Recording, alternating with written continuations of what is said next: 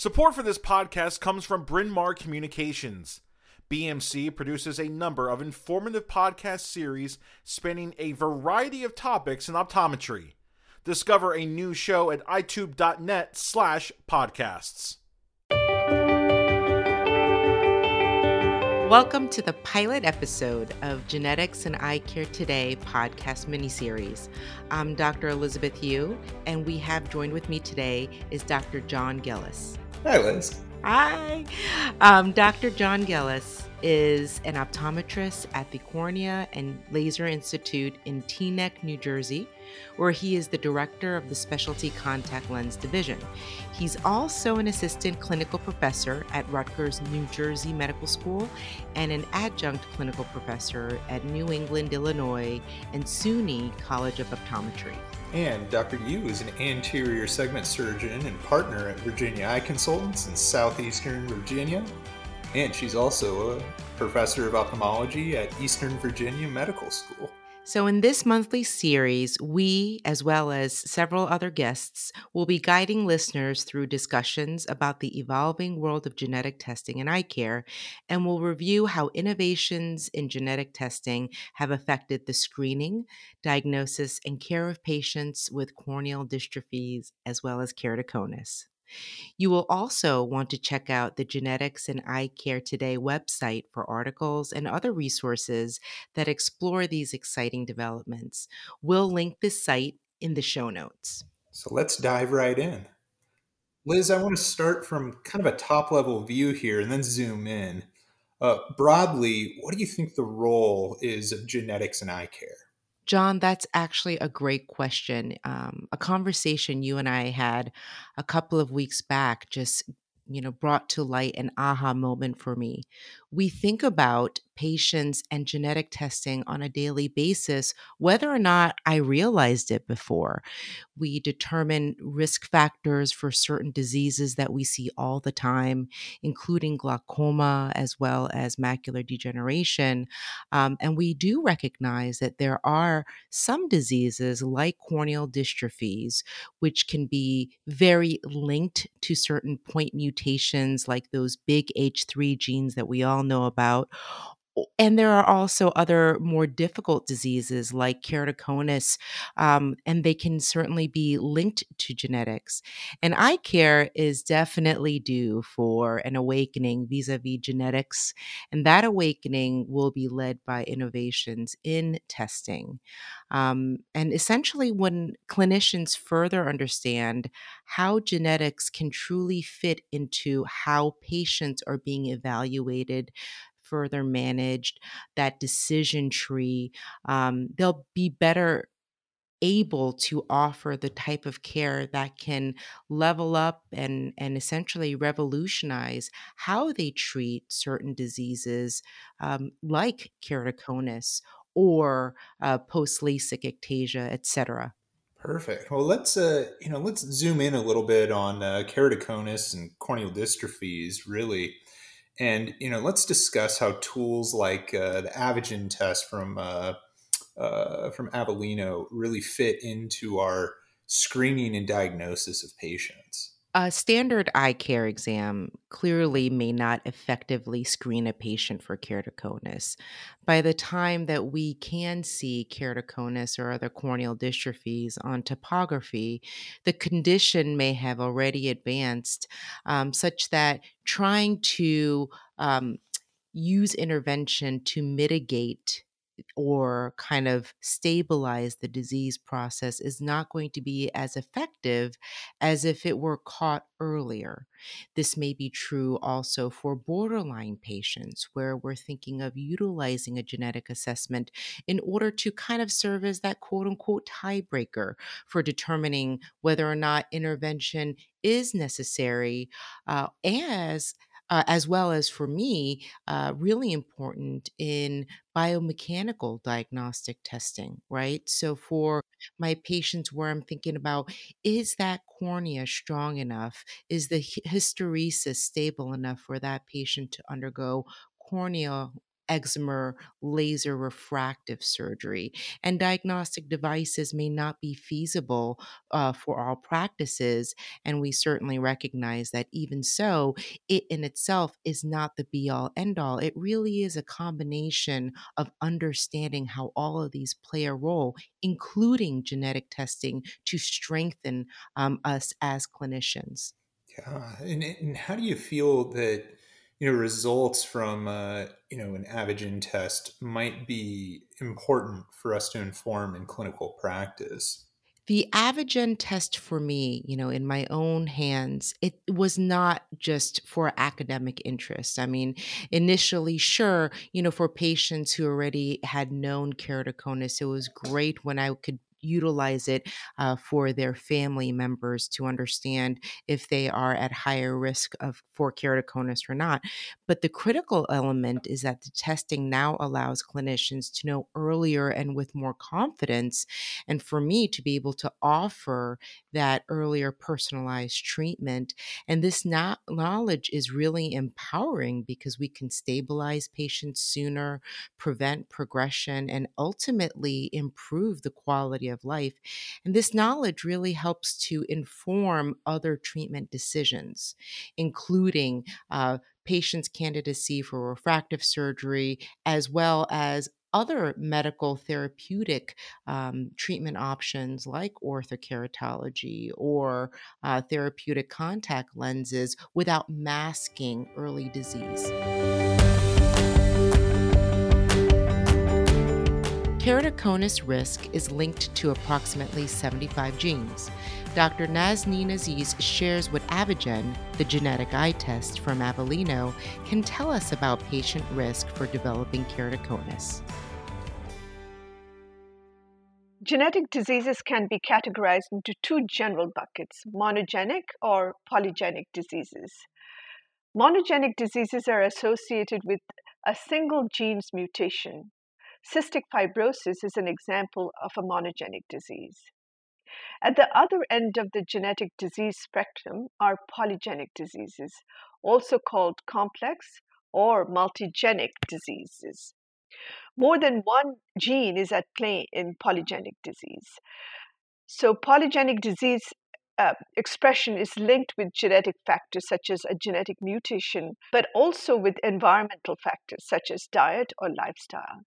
And diabetes and hypertension are two common polygenic diseases that serve as good examples, as their trajectories are clearly influenced by environmental factors, but also linked to genetic risk factors. In eye care, keratoconus is among the most common polygenic disease where patients can benefit from genetic testing. Researchers have linked keratoconus to 75 genes, a number that may grow as we learn more about the disease. Calculating risk in monogenic diseases is straightforward. You either have the defective gene or you don't. It's a yes or no answer. Risk calculation in polygenic diseases such as keratoconus is far more complex. Each of the 75 genes linked to keratoconus could have any combination of variants that may be associated with developing the disease. As of today, approximately 2,300 variants from these 75 genes have been used in the analysis for a risk score generation for keratoconus. More pathogenic variants will likely be detected as the genomes of more and more patients are evaluated. At Avellino, our AvaGen genetic test care is a major breakthrough in early understanding of a patient's keratoconus risk in a way that is clinically relevant in everyday practice. It is relevant because it provides risk scores for both symptomatic and asymptomatic patients to enable eye care professionals to know early like never before. As we sequence the genome of more patients, more data will be available for geneticists like us. That means polygenic risk calculation for conditions like keratoconus and other diseases will become increasingly more precise over time for different ethnic groups. Enhanced genetic tests such as those developed by Avellino help clinicians practice what is termed personalized or precision medicine.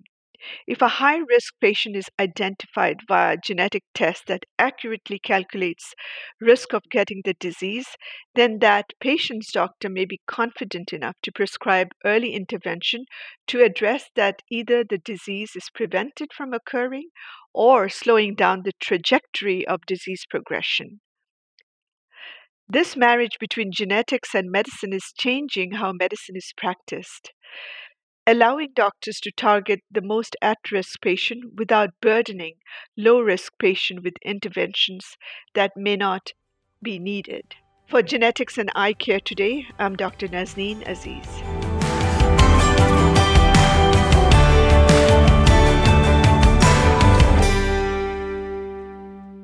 So now let's ask you a few questions, Dr. Gelles. I'd love to hear from you about your experience with keratoconus and genetic testing and how it would help you with your clinical management of patients. John, you told me about a patient you saw during your first year of practice. Remind me of how he presented again. So Liz, this was kind of an interesting patient, interesting story. So in my first year, I was working in a MDOD cornea practice, a little bit of primary care, and actually a very large myopia control center within this. So the patient presented as about a 13-year-old male who was having difficulty in his orthokeratology. Vision was decreasing. He came in at about 20/40. Historically, his vision had been 20/20 plus in both eyes. He had been wearing orthokeratology for about the past 4 or 5 years without any complications. Looking at the original maps, corneas looked pristine. The maps, though, were anterior placido disc topographies. When we took a look at the maps, his bullseye pattern from the orthokeratology had been kind of warped. And, we made an attempt at trying to correct the fit of the lens, without success, and then decided that the best, course of action was to just wash the patient out and let them start over and get new maps. And lo and behold, when when we went through the washout period, the cornea goes back to its natural position and the epithelium redistributes. We can see that this individual has keratoconus.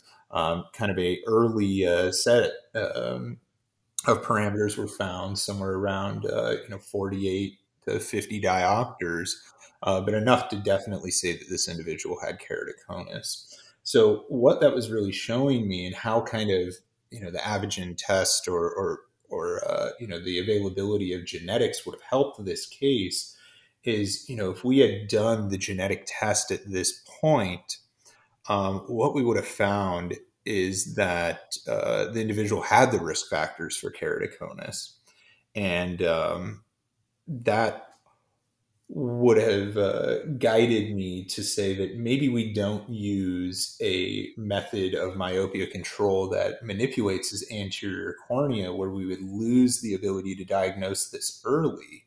Rather, we may use a soft multifocal lens or atropine therapy to be able to treat that individual.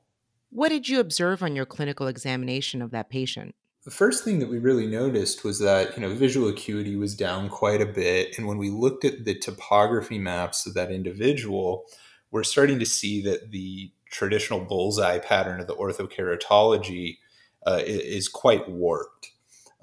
So when we're looking at that, we're also looking at the condition of the cornea, and there's now some apical SPK that had not been there previously, all indicating that the fit of the lens was no longer correct. So this obviously took place before something like the AvaGen test was available. Now, if the AvaGen test was available, at which point in this patient's orthokeratology treatment would you have done the test? Before or during? So I think the most appropriate application of this would be prior to treatment, to be able to assess risk in this individual.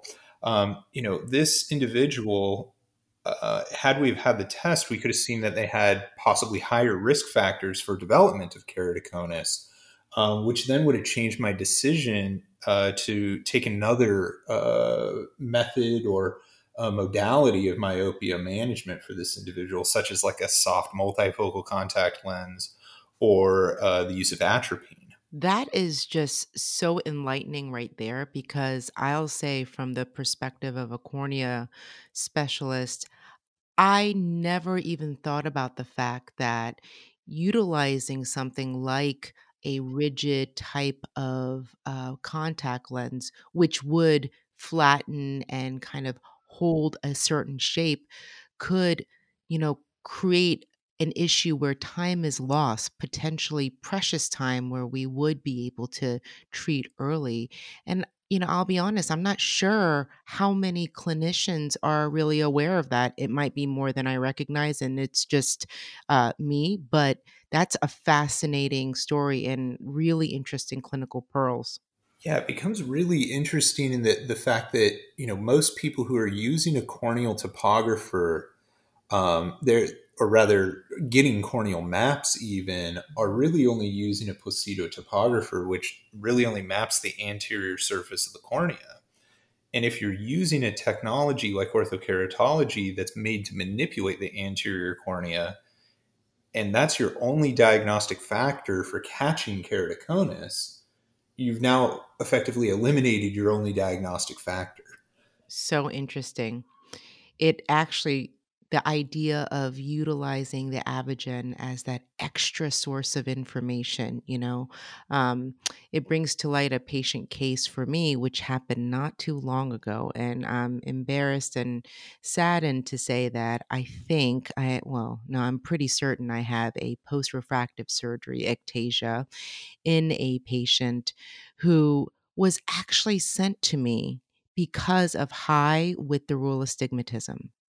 Now, the patient had normal-looking topographies, you know, nothing where there was that truncated bow tie centrally, not steep, average Ks.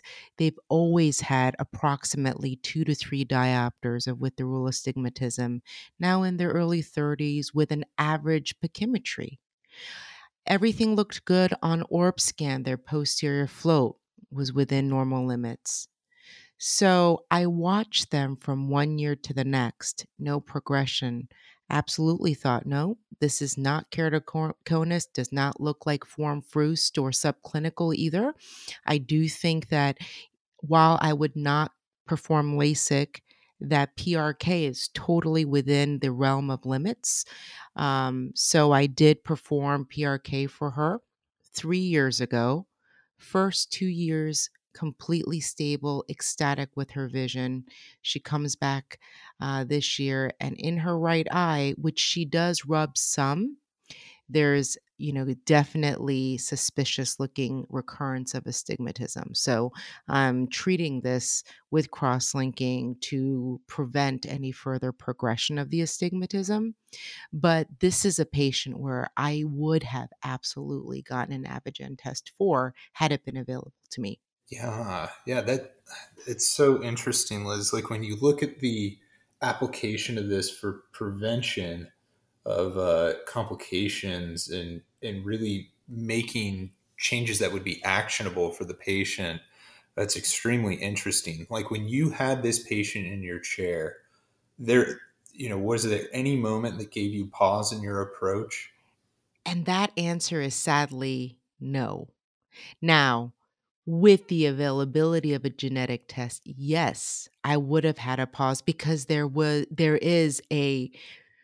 the higher sill, but even the sill looked normal. So if there was any quote unquote yellow light, sure, it's the higher amount of astigmatism. But with everything else, she looked good enough to get PRK. She looked stable enough. Now, in the face of having another source of information that gives me inherent data about that person's, you know, inherent predilection for progression or their corneal hysteresis based on their genetics, yes, that yellow light, any yellow light in my evaluation process for me means that I would be getting that genetic test as the tiebreaker to decide whether or not they are a refractive surgery candidate. Yeah, it's so interesting how these you know, in two different disciplines, whether that's from, you know, a surgical perspective or from just a management perspective, it would have changed our clinical choices and our methods of treatment. And it's a very, very powerful tool. Could not agree with you more. Yeah. So with that, thanks for joining us on this debut episode of Genetics and Eyecare Today. To stay up to date, subscribe in your podcast app of choice. In our 5 upcoming episodes, we'll cover a range of topics, so look out for the next episode to drop in your podcast feed next month. For now, I'm John Gelles. And I'm Elizabeth Yeu.